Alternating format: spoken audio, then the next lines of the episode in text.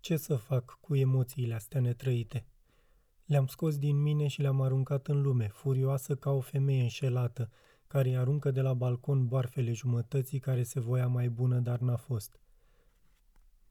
Am așteptat-o atât de mult și mama n-a mai venit. Nu numai că n-a mai venit, mama s-a dus și nu o să mai vină. Mama era doar un om.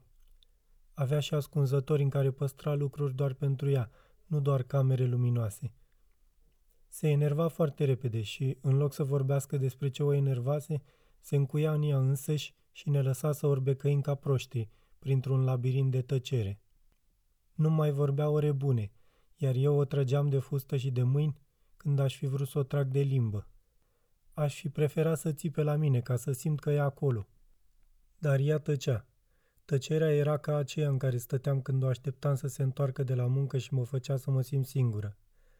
Aș fi preferat să mă pleznească, măcar asta m-ar fi făcut să plâng și m-ar fi scos din starea aia turbată de agitație, de așteptarea unui om care era acolo. Știu sigur că făcusem și eu vreo prostioară. Desenasem pe linoleum sau aruncasem cu un cartof în capul chelios al vreunui trecător, dar mi se părea că nu merit tăcerea mamei. Când tăcea, îmi lua înapoi cadoul pe care îl primisem, pe care îl iubeam și cu care de-abia așteptam să mă joc. Ea însăși. Profita de tăceri ca să ne gătească ardei umpluți și ciorbe.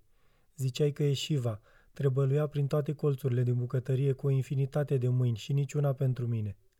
Mă ignora, iar eu stăteam în pragul ușii și plângeam mognit, rugând-o să-mi spună ceva, orice, ca să simt că exist. Îmi vorbea când mă chema la masă, dar până atunci îmi trecea toată foamea și rămânea doar foame de ea, foame care urlă în mine și acum. Altădată am enervat-o atât de tare încât m-am cuiat pe din afară.